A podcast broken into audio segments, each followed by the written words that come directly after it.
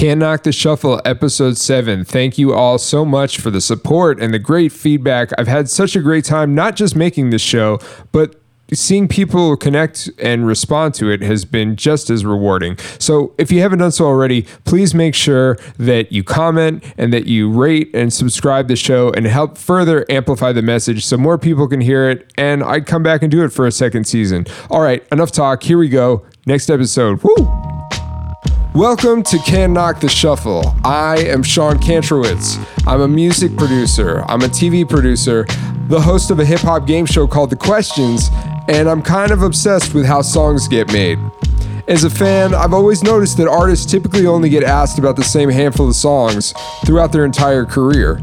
It's always made me wonder what about the stories behind those lesser known songs, the ones that journalists tend to overlook? And in my experience, those unheard stories are the ones that the artists really want to talk about anyway. So that's why Can't Knock the Shuffle exists. I take an artist's entire catalog, I put it in a playlist, throw it on shuffle, and then we talk about whichever songs are randomly selected. We take the interview angle out of the equation and leave it up to the algorithm to dictate which stories get told. This episode's guest is Columbus, Ohio's very own Blueprint. As a guy who himself wears many hats, I have nothing but respect for Print's polymath game, as it were. The rapper and producer runs his own label, Weightless Recordings, and he's toured and collaborated with some of the best indie artists in the game for the past two decades.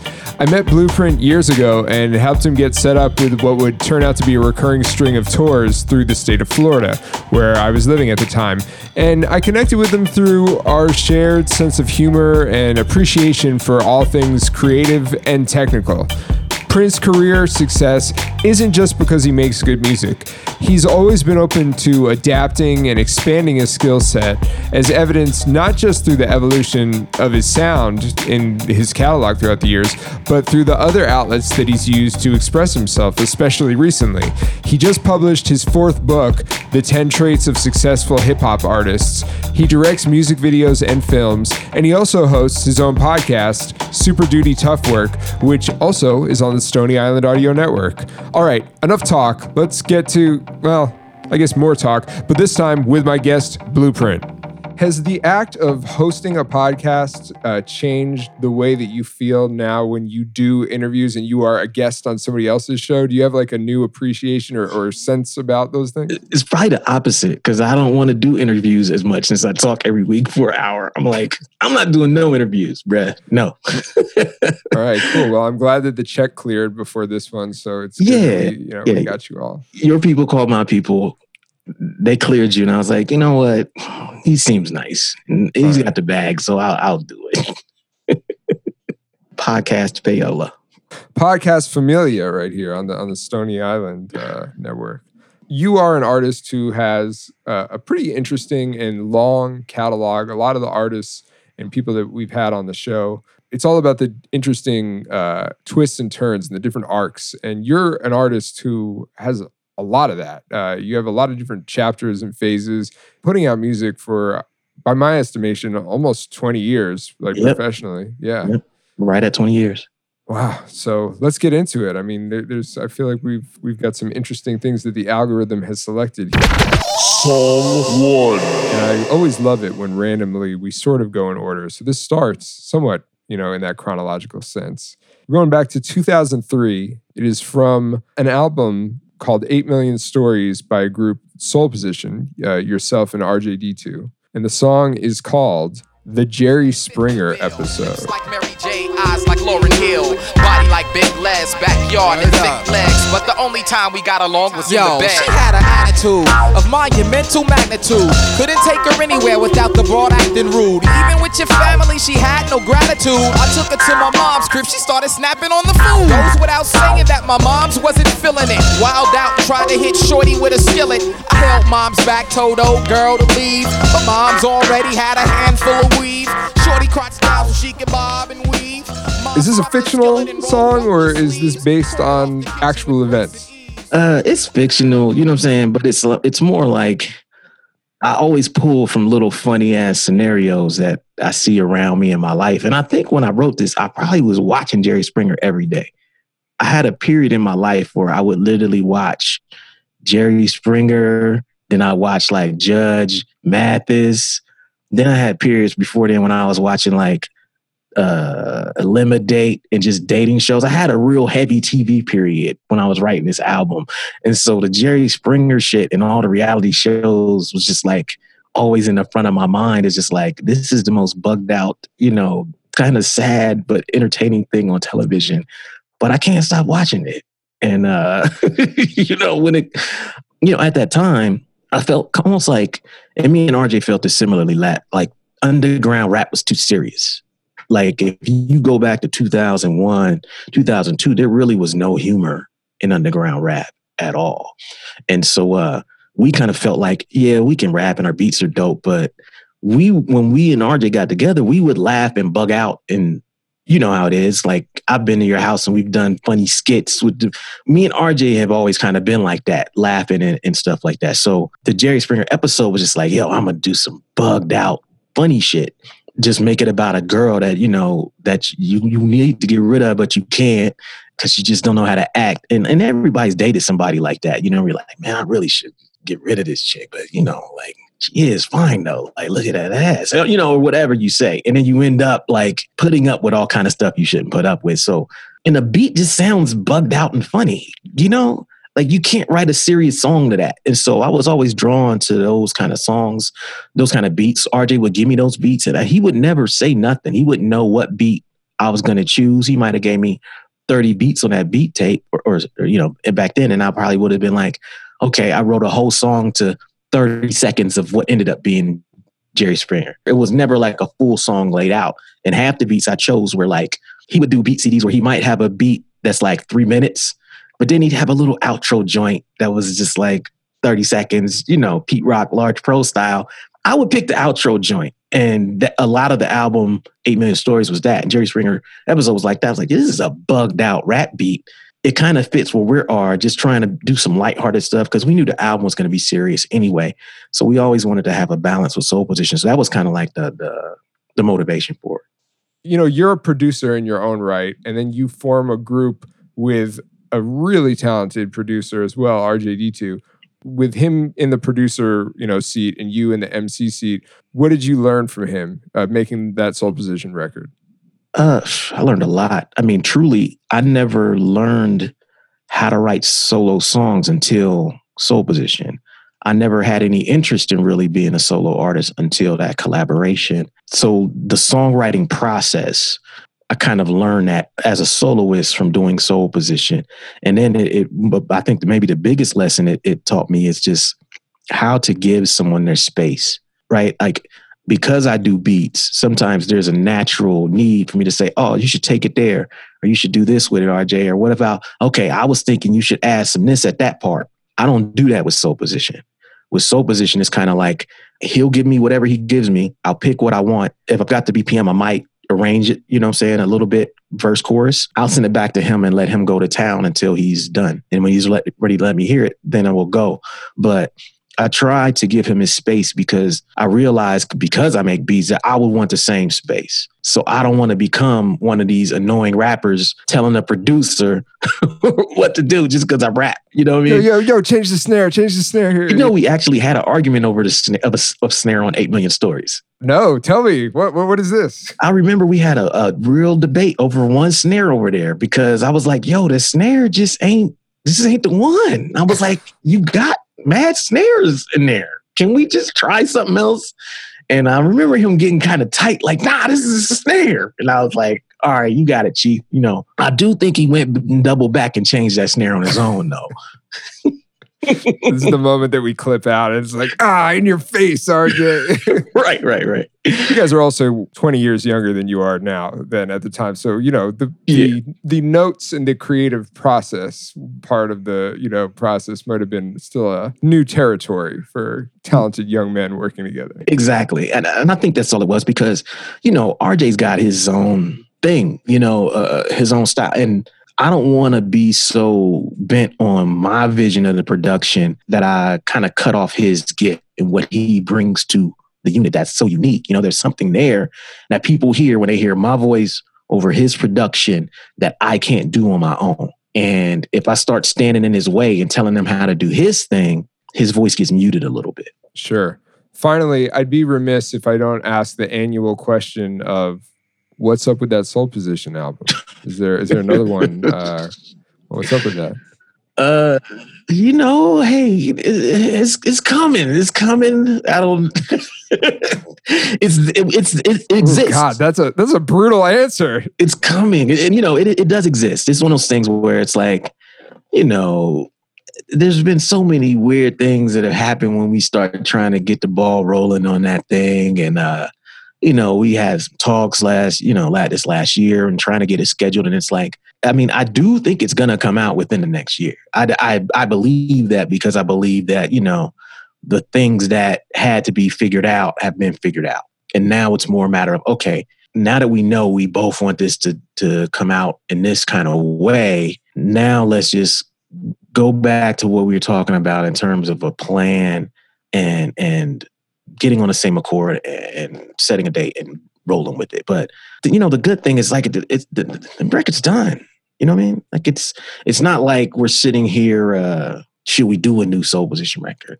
Right. The music being there already changes the whole discussion for us, and and at least that kind of gets us into you know the, the more productive part, which is how can we maximize this? Because you know the longer you go without putting out a record, you can't really have step. You're like, man, I really need our people to hear this record. And so we have to really be on one page with the, with how we're going to market it, what we're going to do to, to get the word out and, and uh, prioritize it on each of our ends. An acceptable and enticing answer, and then well, again, that was that was the 2020 you know installment of Where's the Soul Position album. Song two. This is not technically your song, Mhm. but it's it's really your song. And this is another one that i'm sure you've gotten asked about in the past. It is from 2002 it is on a rapper named aesop rock's album daylight uh-huh. and the song is called alchemy I spit with an immense amount of power. Spark slang showers, cowards cower underneath our storm clouds that indicate the acid rain hours. Now or never, ever. Ending on a bad note, gripping a crab's throat for spitting a bad quote. Blueprint, what's your approach? I smash black folk and white folk alike for jokes with mics. And make a Kodak moment out of the most boring open mic.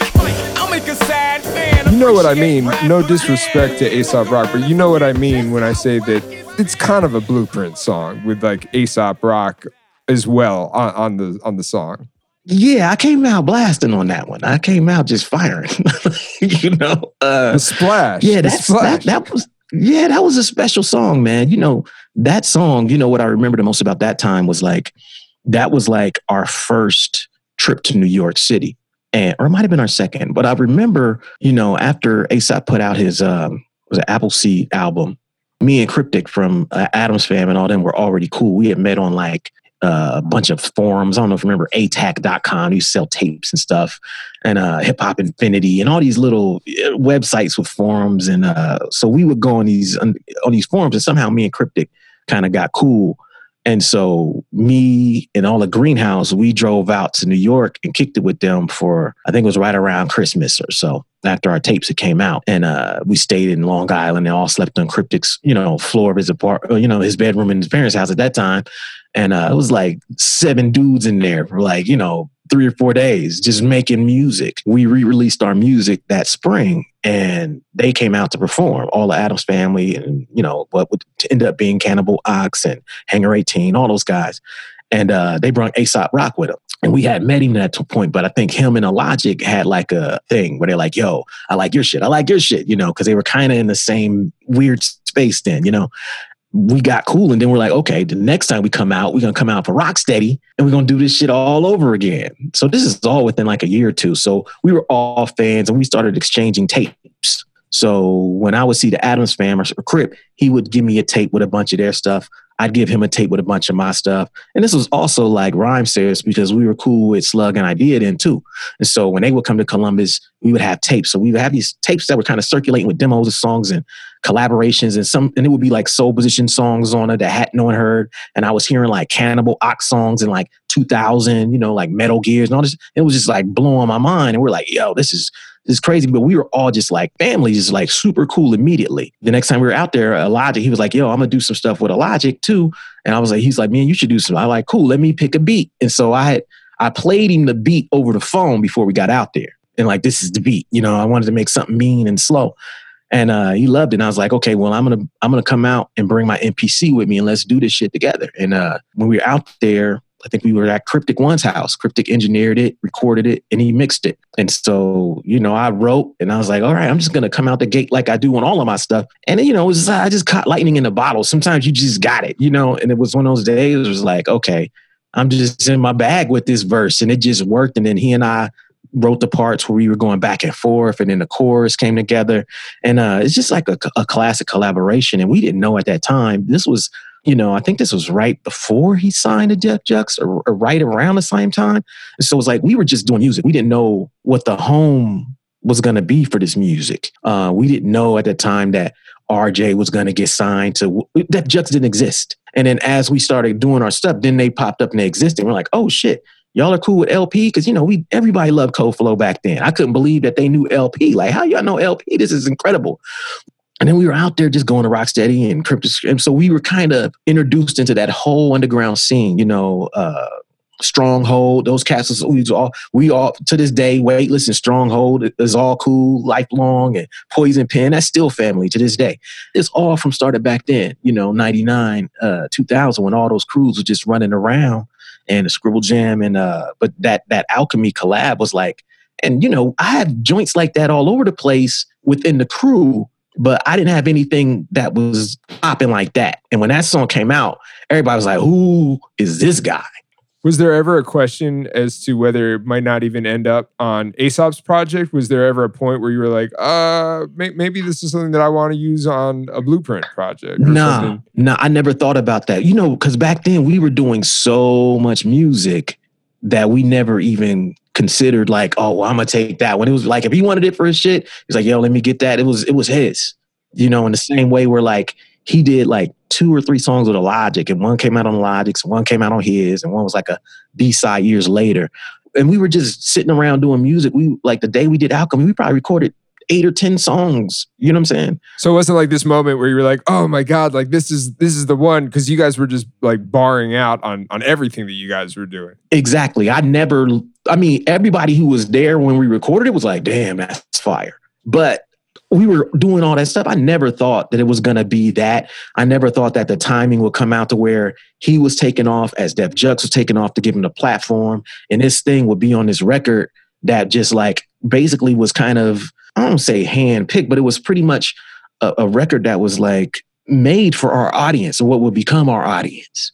And I didn't know that because it was all forming around us. So we didn't really know like underground hip hop was technically kind of new. Like we didn't even really have a lane until all these things kind of came together. And then it became a lane. I, I guess what I always think about is did it not feel as official as it might look in hindsight now to you or to people from the outside? Because even the underground at that point in the late 90s was still like Talib Kweli or, or people who were signed to like more established things. Did it, it did it sort of just feel like to to translate it into like a comedy like zone? Like did it feel like you guys were just doing like amateur open mic night like type stuff and like all of a sudden it's like, oh, this stuff that we made that we know is dope, all of a sudden is on a bigger platform. Like we actually fucked around and we made something here. Y- And it didn't feel like we were building a movement at the time. Yeah, definitely. It definitely felt like that because, you know, if you look back at that landscape, it was raucous, you know, because it, it was kind of that kind of stuff. Like w- none of us could get played on Stretch and Bobbito. None of us would get played on, you know what I'm saying, the wake up show. They didn't mess with none of the kind of stuff that we were doing. We weren't making the kind of underground shit that the biggest underground outlet outlets were messing with. So we didn't even technically have a lane until we all got together. And then all of a sudden, uh, Siddiq and Slug were like, hey, wait a minute, we got something here. And then, uh, you know, El-P and Amit, you're like, wait a minute, we got something here. And then they basically started picking up groups from our whole circle. You know what I'm saying? Like Weightless, Atoms Family, we were kind of like eh, the farm teams for what would soon become Def Jux and Rhymesayers. They were seeing what we're doing. Okay, this soul position thing, this is the RJ. Oh man, what's up with that? Let us get that. Bing, they just pluck it out. All this RJD2 thing. Oh yeah, we got that over here, Def. Come on, fuck with us. And so, oh, this Can Ox thing is with Atoms, like Atoms Weightless, and you know, we were the farm team. There, and I don't necessarily even think those like they were just looking at like, look at these dudes doing all this damn music. It's different than everything else. And then all of a sudden, Rhymesayers and Weightless starts becoming this thing, and this underground shit that we're doing starts to pop. And the next thing you know, uh, Atmosphere gets the Fat Beats deal, and that was a real big thing that people forget about because prior to Atmosphere getting the deal and Rhymesayers getting the deal with Fat Beats put out their vinyl, none of those New York people would touch our shit you guys were like the underground to the underground. Like the underground was like, oh, that, that, that shit is too underground for us. Like, yeah. What, what is that? Yeah. And we could rap. We did all the same shit everybody else. We were still battling. We were still on the scene. We were playing shows. We were doing everything, but our sound wasn't as conventional as everybody else's. So we kind of had to develop our own lane and we didn't know none of that stuff was going to pop. Like when we, when me and RJ did Soul Position, at that time, there was nothing like that. So we were just like, yo, we didn't think we would ever get a label that wanted to put our records out. We couldn't find none of that shit. Like even in Columbus, there were people who looked at us in Columbus like, yeah, y'all, y'all are cool, but you know what I'm saying? Like the megahertz is real underground because they're because Bobbito fucks with them and they're on Fondle 'Em. Y'all don't have those cosigns, so y'all don't y'all don't count almost. And y'all are putting out your own stuff. And you know, even then it was still a weird thing about putting out your own records back then. People kind of still look at you. You still want to be signed by whoever. You know what I'm saying? It's such a weird uh, thing to to consider all this stuff when the internet was still in its infancy as well. And like what a huge difference that makes. You know, 15 years, 10 years later, just all of the practices and the the gatekeepers and, and, and the way that that shit operated that is now like it's just it's out of here. None of that stuff is a factor, or at least not in the same way. Yeah, I agree. Yeah, and back then it, it, was something you had to really think about. Like, okay, how do you, how do you, as an artist who's not from a major market, who has no affiliations, no cosigns from the biggest outlets, how do you build a career? Being from Columbus, Ohio, being from Minneapolis, Minnesota, how do you do that? And we you know, that's kind of how the touring thing went. We saw that, okay, maybe we'll never be welcome in New York like that. Maybe we'll never have those cosigns. But then we would go and we would get on the internet and we would see that people were rocking with us and people were buying the tapes. And then there became these little online boutiques that sold nothing but stuff like the shit we was doing. And then that gave us some like, wait a minute. Then we start making money off of it. Like, wait a minute, we're making money. We're making enough money to pay Illogic a couple hundred dollars every. Oh, here's some right. Well, that meant a lot you know, and but it was something where we had to go a completely different route because we never could get those cosigns because we were just so different. And like this song like Alchemy, to this day, you will never catch somebody like Stretch and Bobbito playing that. They probably don't even acknowledge it exists, even though it's a classic. They'll be like, oh yeah, whatever. We don't play no Aesop rock or no that's that weirdo shit. You know what I'm saying? But you know, they're they're they're lost. You know what I'm saying?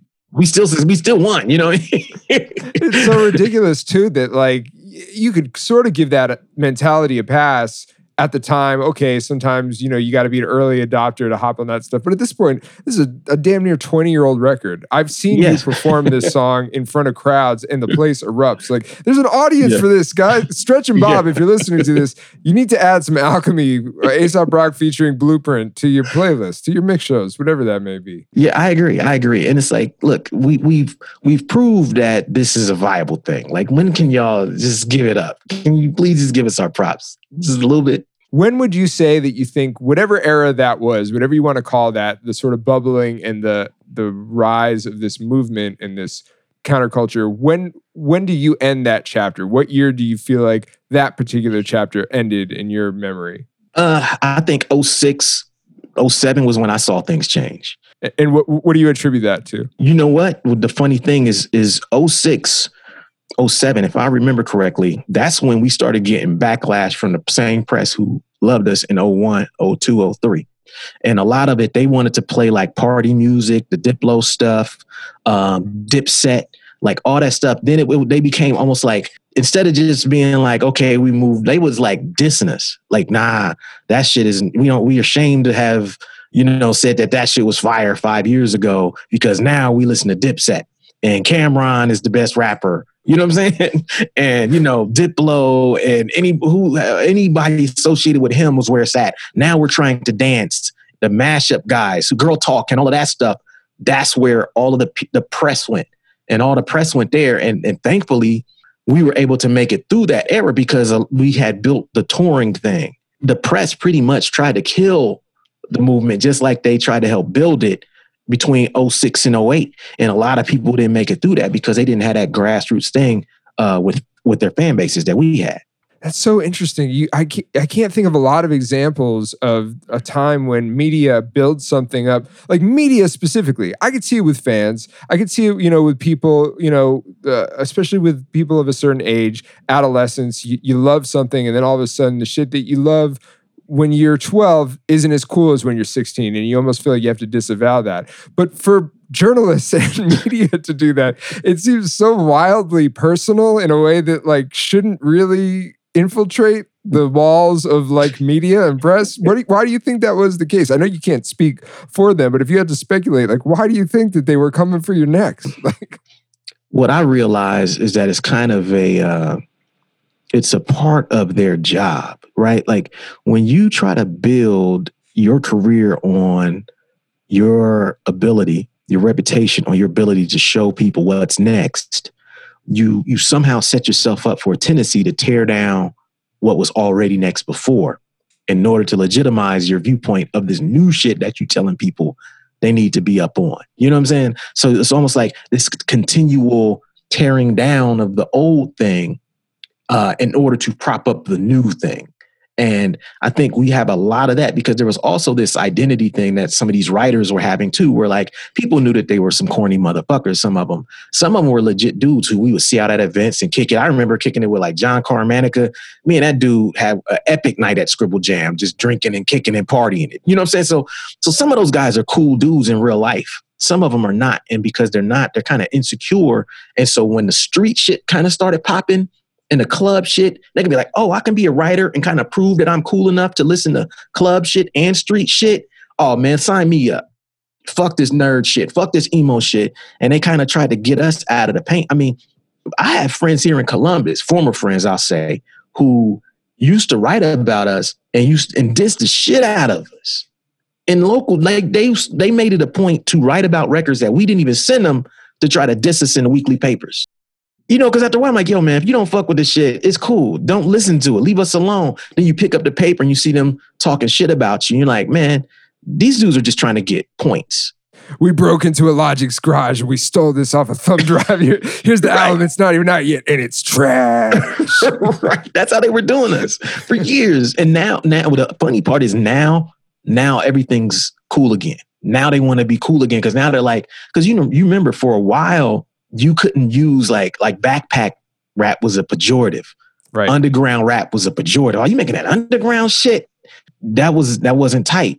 Now I hear rappers like Roc Marciano and you know what I'm saying, talking about uh, we're underground. You know what I'm saying, and, and uh, uh, Westside Gunn. They're happy to be underground. They call themselves underground rappers. I'm like, this is amazing because 15 years ago they crucified us for being that.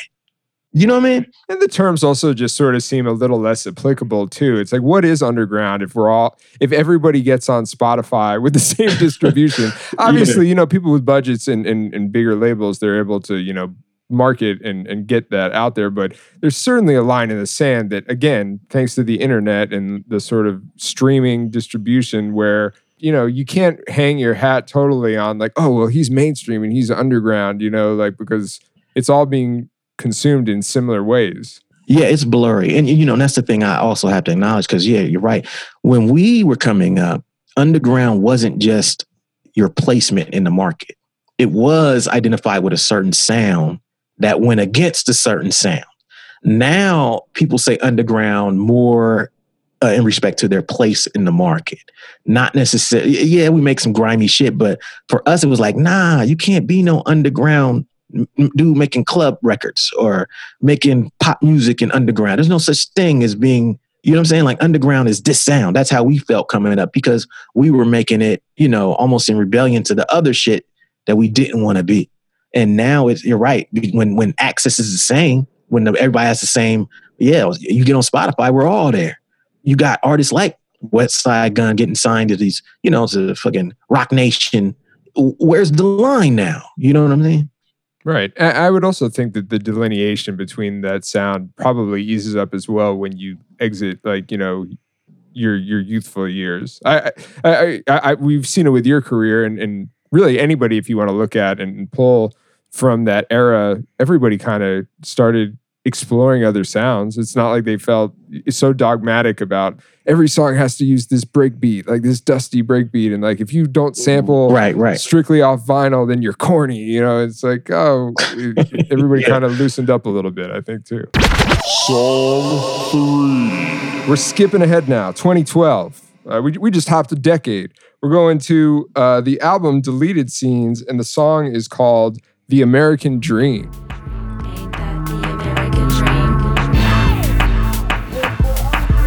That top down. Yeah. Let that top down. I used to dread going to class back in freshman year. I was a popular kid, but had some terrible gear. My peeps was broke, no cream for clothes, so you know what that means in school. Jokes. Right, I think I was 13 or 14 when my parents had to have a little talk with me. They told me money don't grow on trees, and ever since then I've been on my P's, up and out the house into the So this was like the outtakes, sort of sister album to Adventures in Counterculture, right? Yeah, this was a lot of stuff where every song on this record at one point was in the track listing and then kind of got moved out or shuffled out for whatever reason.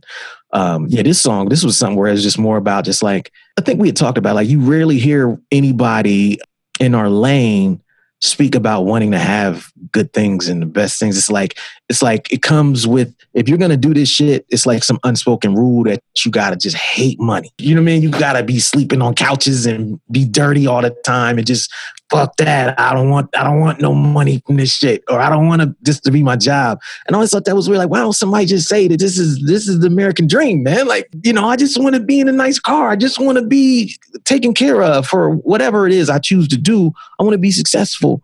And like hearing other people say that, like it's like, yo, it's okay for us to say that shit sometimes. It don't mean that we are like celebrating excess, but I do think that there's a part of this, like the, the American dream that hip hop epitomizes. Like sometimes we spend so much time vilifying it that we ignore the example that hip hop is set. You know what I mean? I feel like it sort of ties into what we were talking about before. It's almost a reactionary response or a reflexive response to, well, this music that's very commercial and glorifies capitalism and, and the having of things seems like diametrically opposed to what we're doing. So therefore, our sound is different, and we reject the, the spoils of war that, right. you are. We don't want money. You you will reward us with DAP. that, that is all we will take. Yeah, and then you're homeless, and then you, you're mad and don't rap anymore. And you literally can't rap anymore, so you, you can't afford a booth anymore. Right, right. No studio time for you because you hate money. Well, in addition to uh, sort of giving a megaphone to what seems like a controversial idea in the underground. This era was also you sort of shedding your skin that you had had previously in your career, experimenting with less samples, uh, yeah. more live instrumentation. And at the time, it was sort of a big, I would say maybe even a little scary move for you, right? Oh yeah, yeah, definitely, definitely. I mean, I got I, I got cussed out over that shit.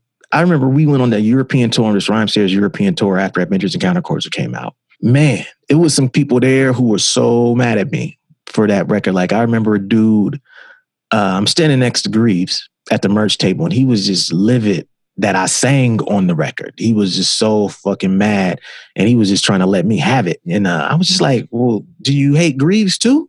And he was like, "No, Greaves is fine." I was like, "Well, he can, he gets to sing. Why don't I get to sing?" You know what I mean? I can sing just as good as this fool. But I realized then that, yeah, when I was doing it, I didn't give a fuck. I didn't give a fuck. I didn't understand what I know now about branding and that branding is happens in the minds of the people and that things that you do for four, five, six, seven years straight, people identify that with you. And that when you go against that, you create conflict in their mind. You can be doing it great. It doesn't matter like you're creating conflict simply because you're doing it under the same name, but you're doing something completely different. And when I was doing that record, which I which I think is is a crazy record, and it's a crazy time because I look back at some of that stuff like, wow, I can't believe I made this, and I'm still impressed with it. But it, it reminds me of just like the hill that I was climbing to kind of get the people to understand that I was more than just a guy who made 1988, you know what I mean? Or the guy who, you know, rhymed with soul position. I need to prove that I'm an artist and so that I can have the the longevity in my career because it wasn't just about that record with me. It was like, yo, how do you set yourself up to have another 10 years at this? And I looked at that going into that record like if I don't do this record a certain kind of way, some people are going to be bored with it. Some people are going to move on. This thing is moving. And this is what I want to do. Like I'm sitting around making this stuff every day and I believe in it. Although there was no lane, there was no lane until, until Kanye put out 808s and Heartbreaks. That record probably would not have seen the light of day because they were finally like, wait, there's somebody kind of like what you're doing. It's not what you're doing, but th- it was that big of a void when I started that record that his record coming out probably ensured that that record came out. And, but despite you saying, you know, that about sort of relating to, in hindsight, the guy at the merch table, you know, castigating you over that, it, Yeah. it, it feels it, it feels like that it was ultimately a good move for your brand, right? De- definitely, Well, definitely, because I think prior to that, I was just seen as a rapper. That record, the recording side of it, and then the live show side of it, I think helped take me into the next chapter, which is okay. Oh, I seen him on stage and he's playing a, a guitar. He's playing keys. Okay, he's got effects now. He's got you know a bass player. Okay, and a DJ. So it was this different experience that people had never had. And it's like okay, now oh he's on stage with a trombone. These are things I couldn't have done off of the 1988 record. I've been given the the ability to take chances now and do different things now because I took that chance back then. In hindsight, do you think there's anything you would have done differently in terms of trying to? Would, would it have been possible for you to ease your demographic into this change, or do you think that the sort of swift, like sharp turn was necessary? There's no way around that. Uh, it probably could have been done better, probably, but it would have taken more setup. It would have taken more years of just like really being uh, contrived and just like, okay, let me just make sure that this has this element, you know what I mean? Or let me just snatch the snare from Impeach the President, you know, and put that in Radioactive so it will feel a little bit more hip hop, you know? But I was just like, fuck that. I'm gonna do what I feel. If this shit works, it's gonna work. And if they don't like it, they can kiss my ass. If this is my last shot, this is it. That's how I looked at it. I look at I, I did that record like this could be my last record in this situation and with any fan base because you understand like the underground shit was dying right before my eyes. As I'm making that record, that's the same period where people are killing underground rap and are people I know who are doing it are going back to work. I'm like, man, this is people are struggling out here. This is not what it used to be. You recorded enough material to warrant two albums. You had the Adventures in Counterculture, and then like sort of the sister record, Deleted Scenes. How long was the gestation process for this? And then what was that process even like for you deciding what was going to make this record? You had a lot of material. Yeah, and you know, there's probably another two CDs worth of stuff that didn't even make it to there. But you know, that was the first time in my life where I'll say I truly made demos. You know, like as opposed to if I'm just making a a, a rap song like on some boom bap shit, I hear the beat. The beat is pretty much fleshed out. It'll go through some some changes, but it's not it's not going to change radically. I'll write the song, record it. If it's dope, it's a keeper. This record was completely different. It was like I had to go back to just writing, writing melodies and riffs. So I would wake up every day, and my goal every day was to write three good riffs. I would sit down in front of the piano. You know, you know how it is. You play. So it's like you sit down, you do, go through 10 ideas, sometimes 15, 20. And those three you save will be like, okay, I'm on to something with these. Then you come back, you okay, can I come with a little bridge or some variations? And I would do all this stuff on the piano, and I'm not the best piano player, so it would probably take me longer than take other people. And then this was before I was using Ableton as well, so it probably would have been slower then. And so uh, that whole part was way before I wrote a single word. It was just working on music, and I had never done music in that way before. I would just because I was a sample guy. But this was where I learned how to write music through that process. So it took me a minute. It took me from, you know, 2005 to 2010. And it probably wasn't until late 2010, maybe six months before the first single came out, to where I knew the exact track listing. And I had to like, I had to listen to it and then take breaks because it was like, it was like obsessive almost. I'm sitting there with all these songs that are all completely different from each other.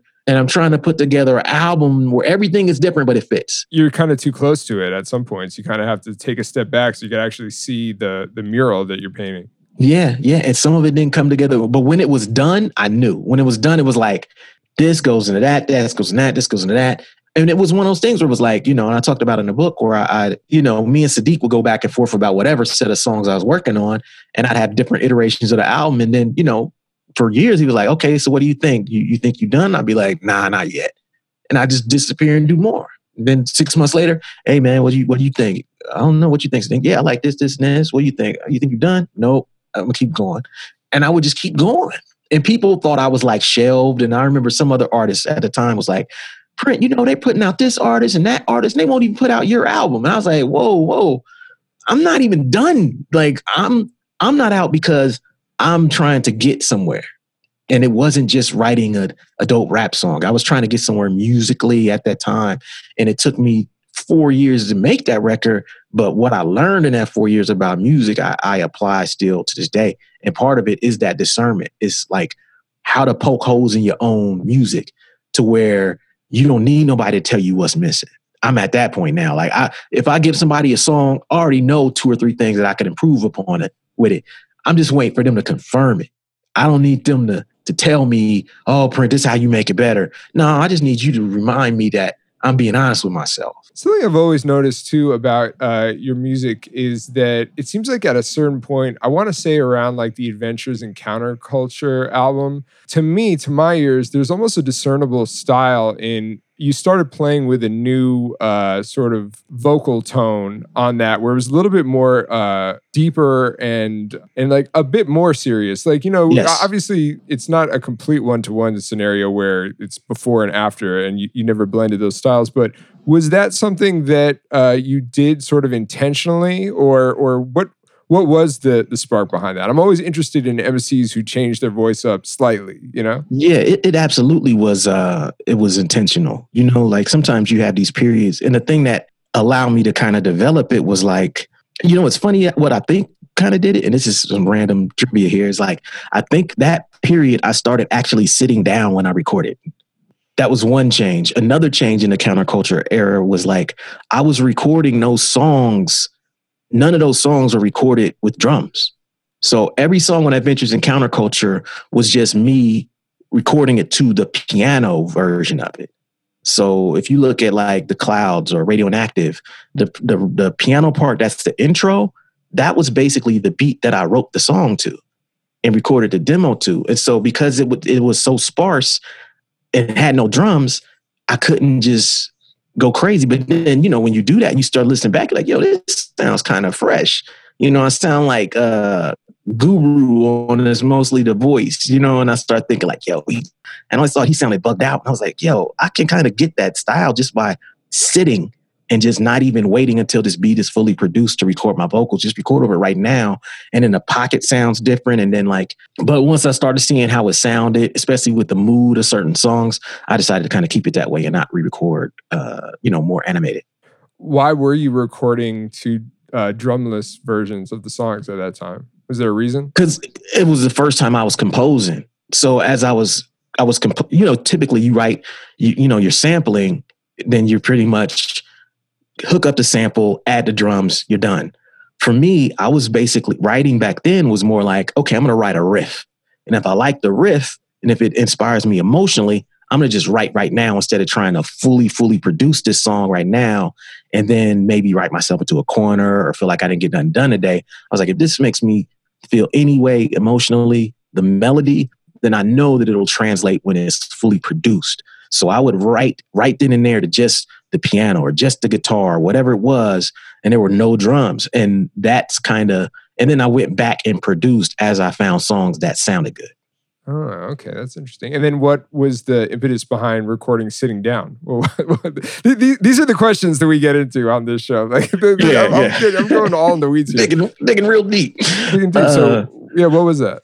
I, I don't I think it was more just like you know you know how it is when you're recording yourself and sometimes you got to get back to the control thing at the same time. You're like okay I got to hit record run over here do this take. And after a while I was like I'm tired of running across the room to record these vocals so I'm just move the mic right here next to the machine. I'm gonna hit record and then I'm gonna turn this way and I'm gonna record and I'm gonna turn back.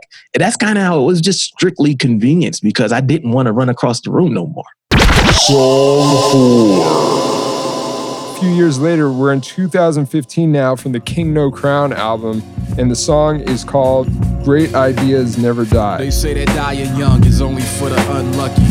But I envy all the ones that get to leave early. Life's a trip, you better have your bags ready. You never wanna be the last one to lead a party. I thought that we would go first and you would tell our story. Maybe make a movie about the Rhymesayers rise to glory. The classic albums, the fanfare, the world tours. So it's kinda weird, I'm here now telling yours. I've been losing people my whole adult life. Never been one to exploit my pain in a song. Yeah, that, that song. I mean, obviously, you know, that song is about you know Eyedea, a friend, and you know, label mate, and uh, you know, it was one of those songs where I was trying. I remember there were other songs that were out about him before mine, and at the time, it was like there were a couple people who wrote verses and stuff, you know, a- about him, and they didn't even had never met him. Right. He died. He died in 2010. So this song comes out like five years Five after years he- later. his death. Yeah. Yeah. And I probably recorded it in 2014, 2013, or whatever. But I remember seeing those people and I was like, yo, I, some of them I was just like, that's not how I would do it. Eh, But then I realized, like, yo, they never met him. They didn't know him at the stages you knew him. You know what I'm saying? So they they they're not wrong for that. But if you feel that way, then it's your job as his friend, you know what I'm saying, and colleague to go out there and, and do it write the song that you think needs to be written. And it was it wasn't easy. And, and you know, I, I probably cried while I wrote it, you know what I'm saying, or by the end of it when I sat down and listened to it. But I had to do it because, you know, sometimes it's kind of like going to someone's funeral. If you don't go to someone's funeral, it's hard to get closure. And funerals are sad events. You know, no one really wants to go to a funeral, but you go to pay respect and so that you can get closure. And so that song to me was like, this is how you get closure on your your friend's passing. You know, you have to write this thing and make sure he's sent off properly so that when people look for him or or want to remember him, they have this thing that makes them feel and understand and it reminds them how special he was, you know? I really like how you say in the first line, they say that like, you know, it's tragic for somebody to die young, but it's even harder for the people who are left. Yeah. Yeah. And that's something that people don't really talk about that. Like it's like we spend all this time like, oh man, they died young. Oh man, I'm sad. Like, yo, man, we we still stuck here though. You know what I mean? like, like dying is probably easier than living. You know, you you typically don't get a choice about dying. It happens like that. Living, you wake up every day, and if you're not happy with your life, and if you have pain and, and stuff that you got to work through, or situations that ain't, ain't optimal, life can be hard, man. Like especially if you're dealing with losing people, you know. And so I never looked at it like sticking around really long is is uh, is means automatically that this means more, or like you know what I'm saying? Like well, I'm the lucky one because it not necessarily, man. Some people are not meant to be around longer. You know, they they he's a guy. He did so much in a short amount of time. It's like he he really didn't have. What else did he have to really prove? You've been killing this since you was 16, 17. It was something. It took me a minute to write it. You know, one line at a time, a line here, a line there. But there was just there was certain things that I felt I needed to say that other people didn't say.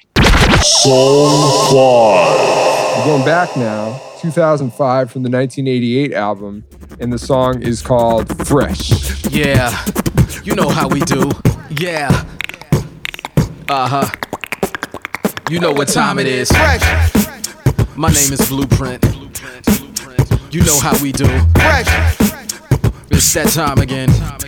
Uh-huh, uh-huh, yeah. I'm the man the whole underground is talking about. Cats still in my style before I even had an album out. Two years ago, the same cats was doubting me. Heard me on Alchemy, now they sound like me. A bunch of powder puffs rhyming with aggression. Forgot to follow the steps, of natural progression. I almost think you sat in on my sessions. You came to class on time, but you didn't study my lessons. You only got a piece of the genuine article. If I call you son, it's because I followed you. Thank me on your liner notes for making it possible. Every year I change feel like you had something for to you. prove on the 1988 album.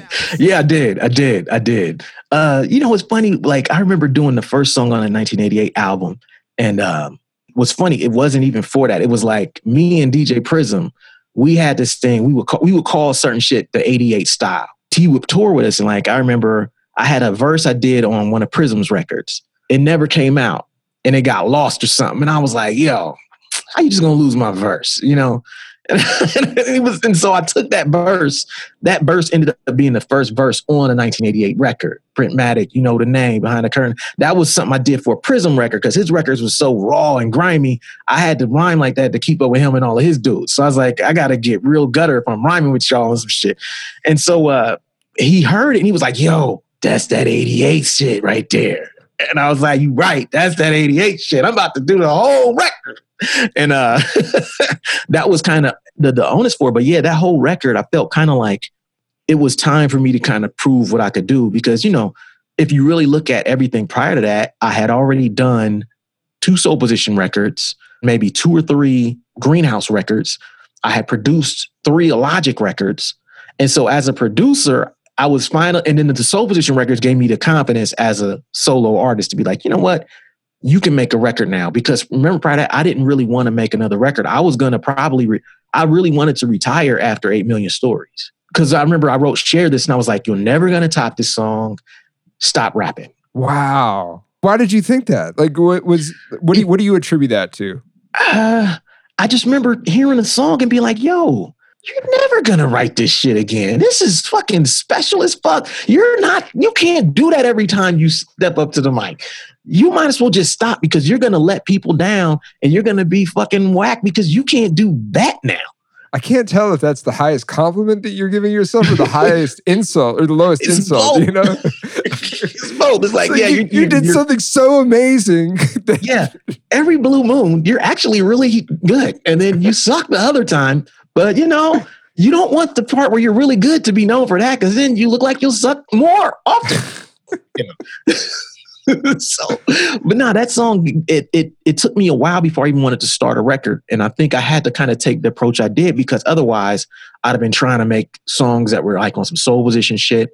And then through through dealing with Prism and just just his aesthetic and just what we were into as producers, then we were just like, yo, how come nobody's tapping into this 88 shit? We would have whole conversations about like that style of production and no one was doing it. And I was like, okay, I'm gonna see if I can pull this off. And so uh, Fresh was like an example of that. But you know, the funny thing, and I don't even know if I've ever told this story before, the beatbox sample on Fresh, there was a music sampler that uh Twix put out, right? With Twix, the Like, candy bar, if I remember correctly. They did like a, a sampler with Bad Boy Records, right? And it was on CD. And you know who was hosting it?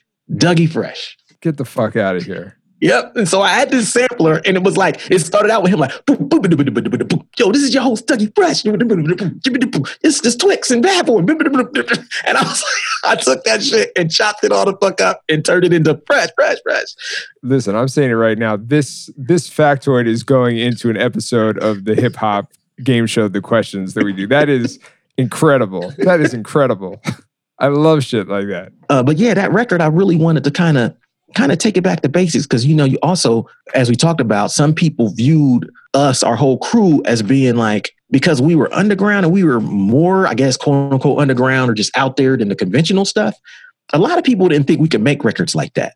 They didn't know that we were heads and we we could do that shit. So part of me was like, yo, I'm gonna show you fools that this this artsy emo shit is just what y'all are calling us, but that we can do anything. We listen to the same records. We're heads just like y'all, and I can make this thing that's just as dope as all that conventional shit that y'all make. Yeah, it's funny. I never thought about it as sort of a reaction or a rebuke of the like artsy, you know, like weird underground, like because it is very much it's cut from that 88 cloth where it's just like hard raps, hard beats, the beatbox samples, the scratching, and and uh, done completely. I mean, if I'm not mistaken, you did all the production on that album. yeah, I did all the production on it. Yep. Did that feel like a real progression for you, or or did it feel like a regression because you're sort of going back and capturing? Not I don't say regression. I'll say it was like it was paying homage to something that I never really understood. Mm-hmm. Before I made that record, I literally bought a bunch of albums from 1988 on tape, and they would just stay in my car for months and months. I remember a whole winter, I had like three or four tapes, and I'm just internalizing the sound and from refamiliarizing myself with some of these these songs and these breaks. I'm just like, yo, I never knew who this break was. And then that's where kind of Rare Groove came in because Rare Groove lived like a mile away from me in Cincinnati at the time.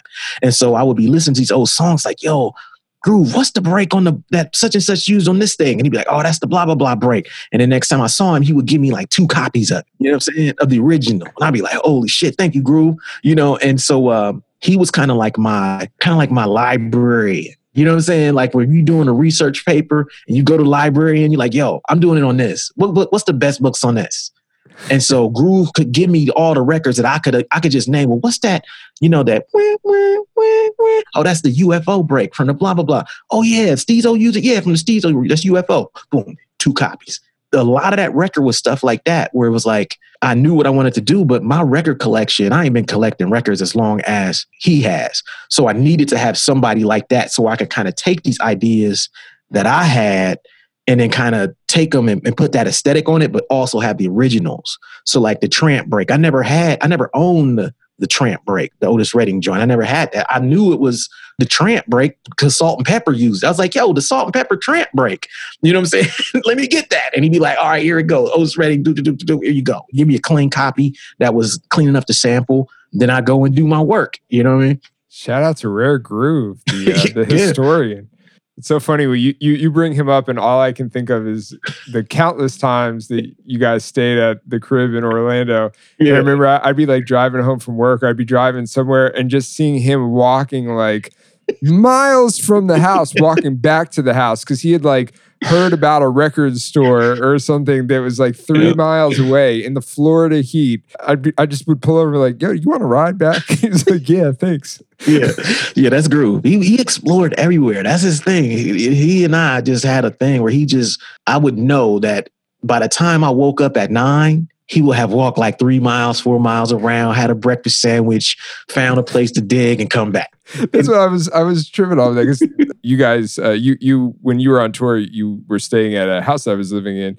Uh, you guys stayed at my house, and I, I remember finding that kind of weird that I'd wake up and I'd, I'd be like, "Yo, like, like print, like." Where's your DJ? Like, where, where's he at? And you'd be like, "Oh, he's like doing." You, you, you sort of just gave me this like smile, this like very knowing, like, "Oh, Groove is on his path," you know. And he would just be doing excursions in a city that he like doesn't know anything about, and he'd Yeah. come back sweating with like records under his Yeah. under his arms. Yeah, that's Groove. He's he's a record. You know, what I'm saying he's a, a true like a, a digging guy, like a guy who knows records. Like some people know records a little. Groove is one of those guys who really knows records. Like I'm a loop digger, right? Like I I find loops. I'm into samples. I don't know the history of the labels. I don't know all the musicians. I don't know like the breaks by name. I just know like, yo, he used it on, you know, what's the the push of the long break? What's the drill Right. scrum? You know, he knows those. If you were to name the song that used it, he'd be like, oh yeah, that's the blah blah blah here. Song 6. Uh, we're going back to 2004. This is maybe uh, something that I feel like you get asked about a little bit less, so I'm, I'm interested in hearing about it. This is from the Chamber Music album, and it is a song called "Arms Too Short."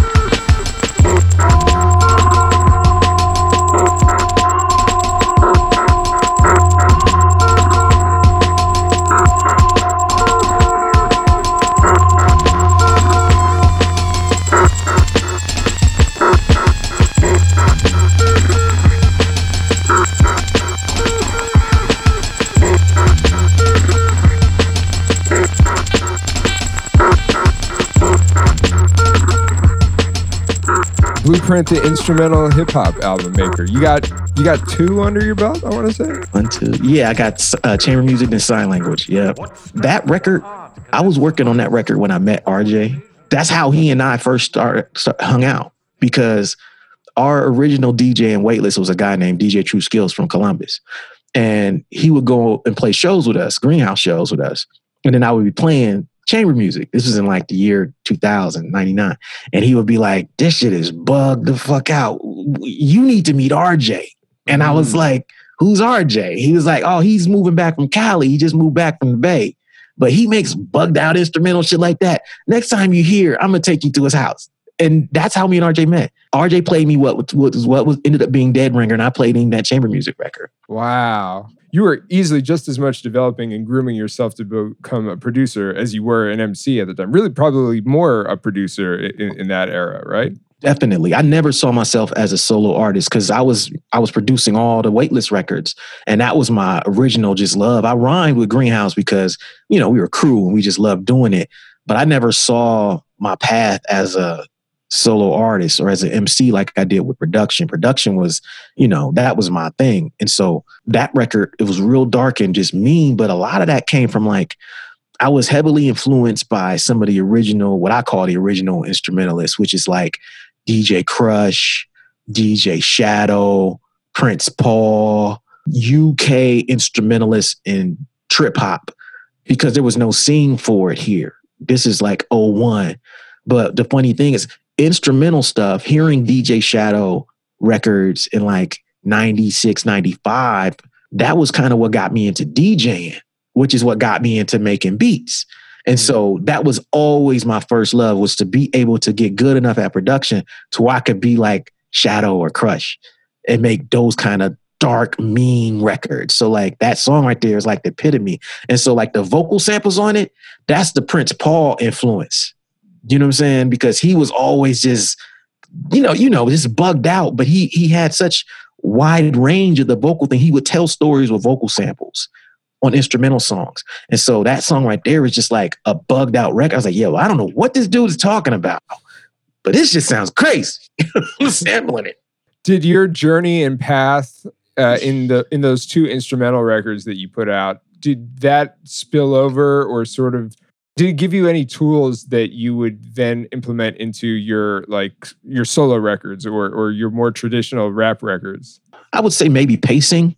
I think, you know, for for for when you're making a rap record, your pacing is way different than if you don't have a vocalist on it. How you unroll a song, how you kind of introduce different elements, and that, that pacing element, I didn't really get that until I started doing that kind of music. I was like, okay, you can't show your whole hand at the beginning of the track. Because hip hop is all about typically beat wise, it's about finding the illest part of a song and you lead with that. Not only do you lead with that, but for the, all the classic shit, you repeat that part for three minutes. And yeah, you're right. Yeah. It's a completely different pacing and journey when you don't, you're not framing it around a traditional vocal based song or a lyric based song.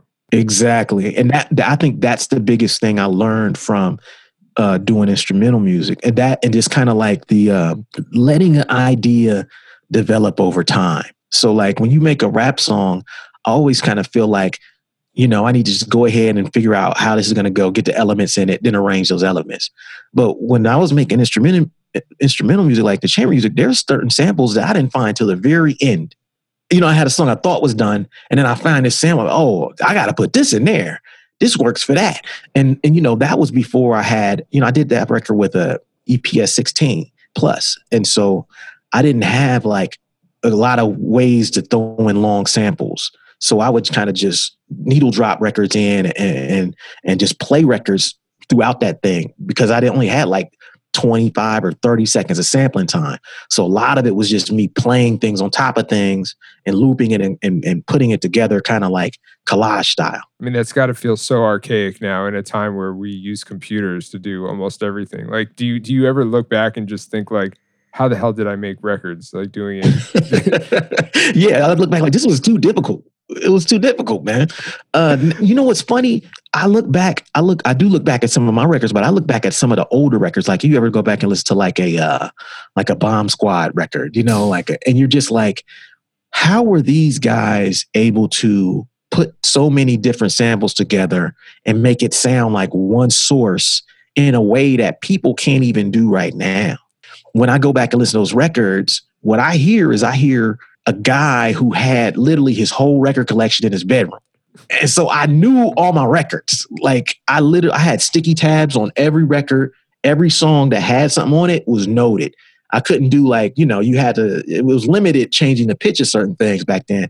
But be, I, the walls of my room, my bedroom was all records. And I knew, like, if I had a thousand, fifteen hundred records, I knew every fucking record. And that's what I think the Bomb Squad had that we don't have today. Now people just put shit on hard drives.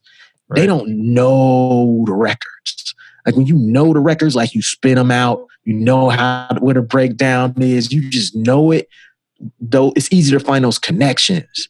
Now I think people are they're finding one record, two record, that's it. And like you're saying, they're playing the main part over and over again. But that process was like, nah, if you know your records, you can really put together some crazy shit.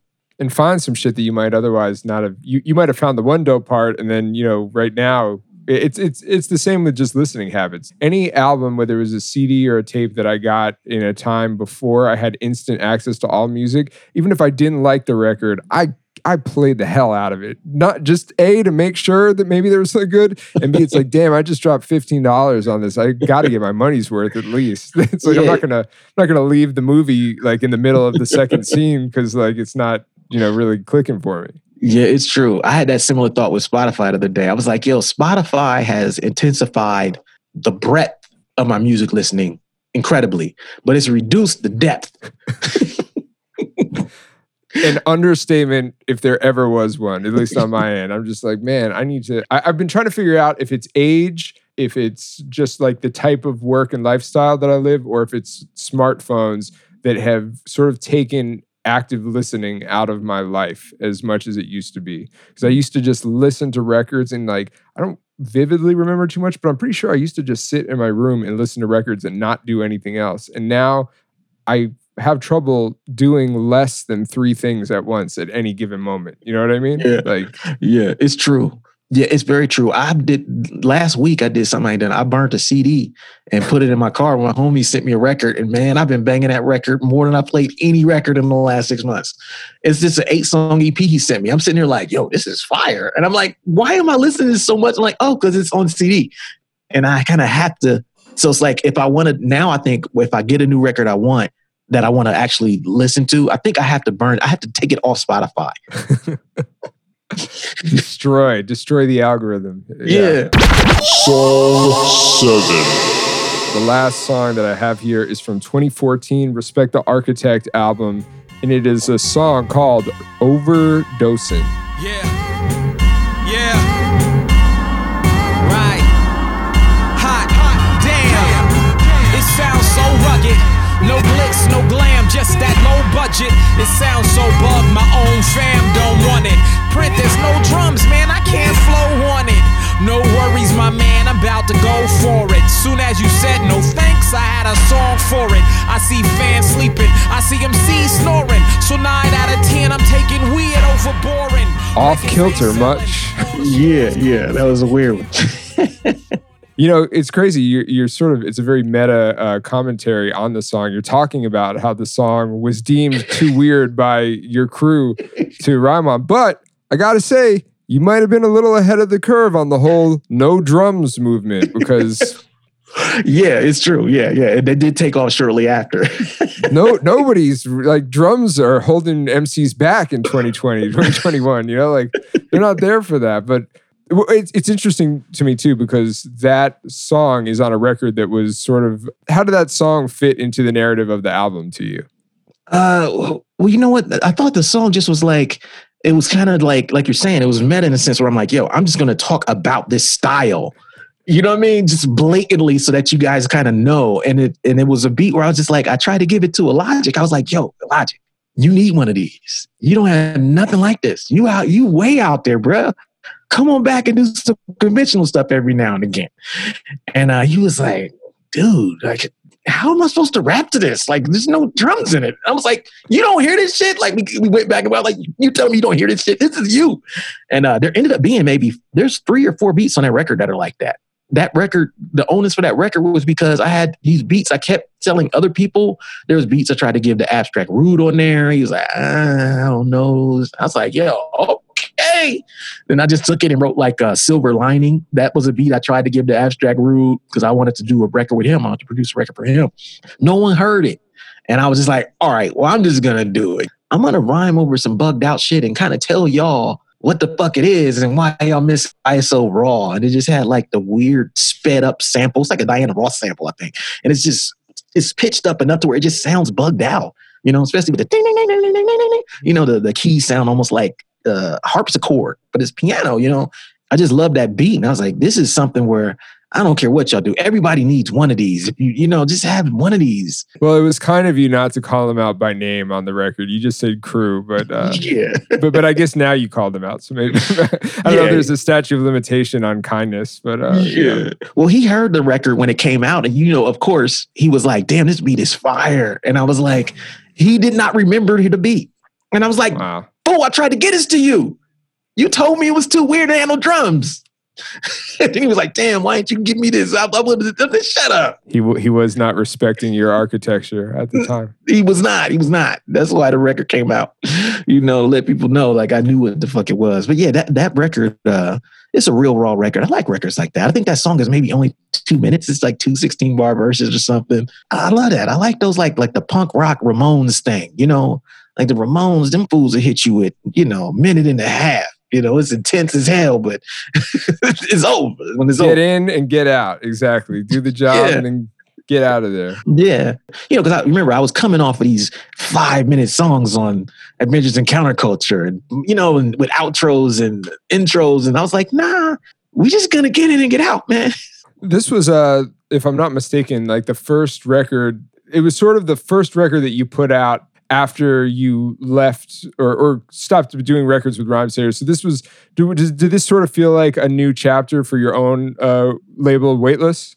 Uh, it did, but I, you know, I really was kind of testing the waters. I wasn't sure how it was gonna go. You know, so when I made that record, it was like I made that record because I had other records that were kind of I was working on that were within the system that I was tentatively we were looking at trying to do at Rhymesayers. And then I was like, am I capable of putting out any of these other records? Like the King No Crown record, the Vigilante Genesis record, and then the new Soul Position record. Those were the three records I was like, I was like, do I start with any of these? But I was like, nah, let me just make something that kind of reflects, you know, my sensibilities now. And let me just test the waters. And that's that's what I want to do. I just kind of wanted to test the waters and see uh, what was going on. Go through a whole album cycle and see can I put together the promo, the tour, the music videos, the campaign in a way that I'm happy with, and can I make money? You know, and what does it look like when I'm not in the system? And that record proved that I could do it on my own successfully. You know, it's crazy. I just remembered that I I I helped with one of the one of, one of the music videos that, that you did Yeah, in you did. Orlando, the Respect Yeah. Architect.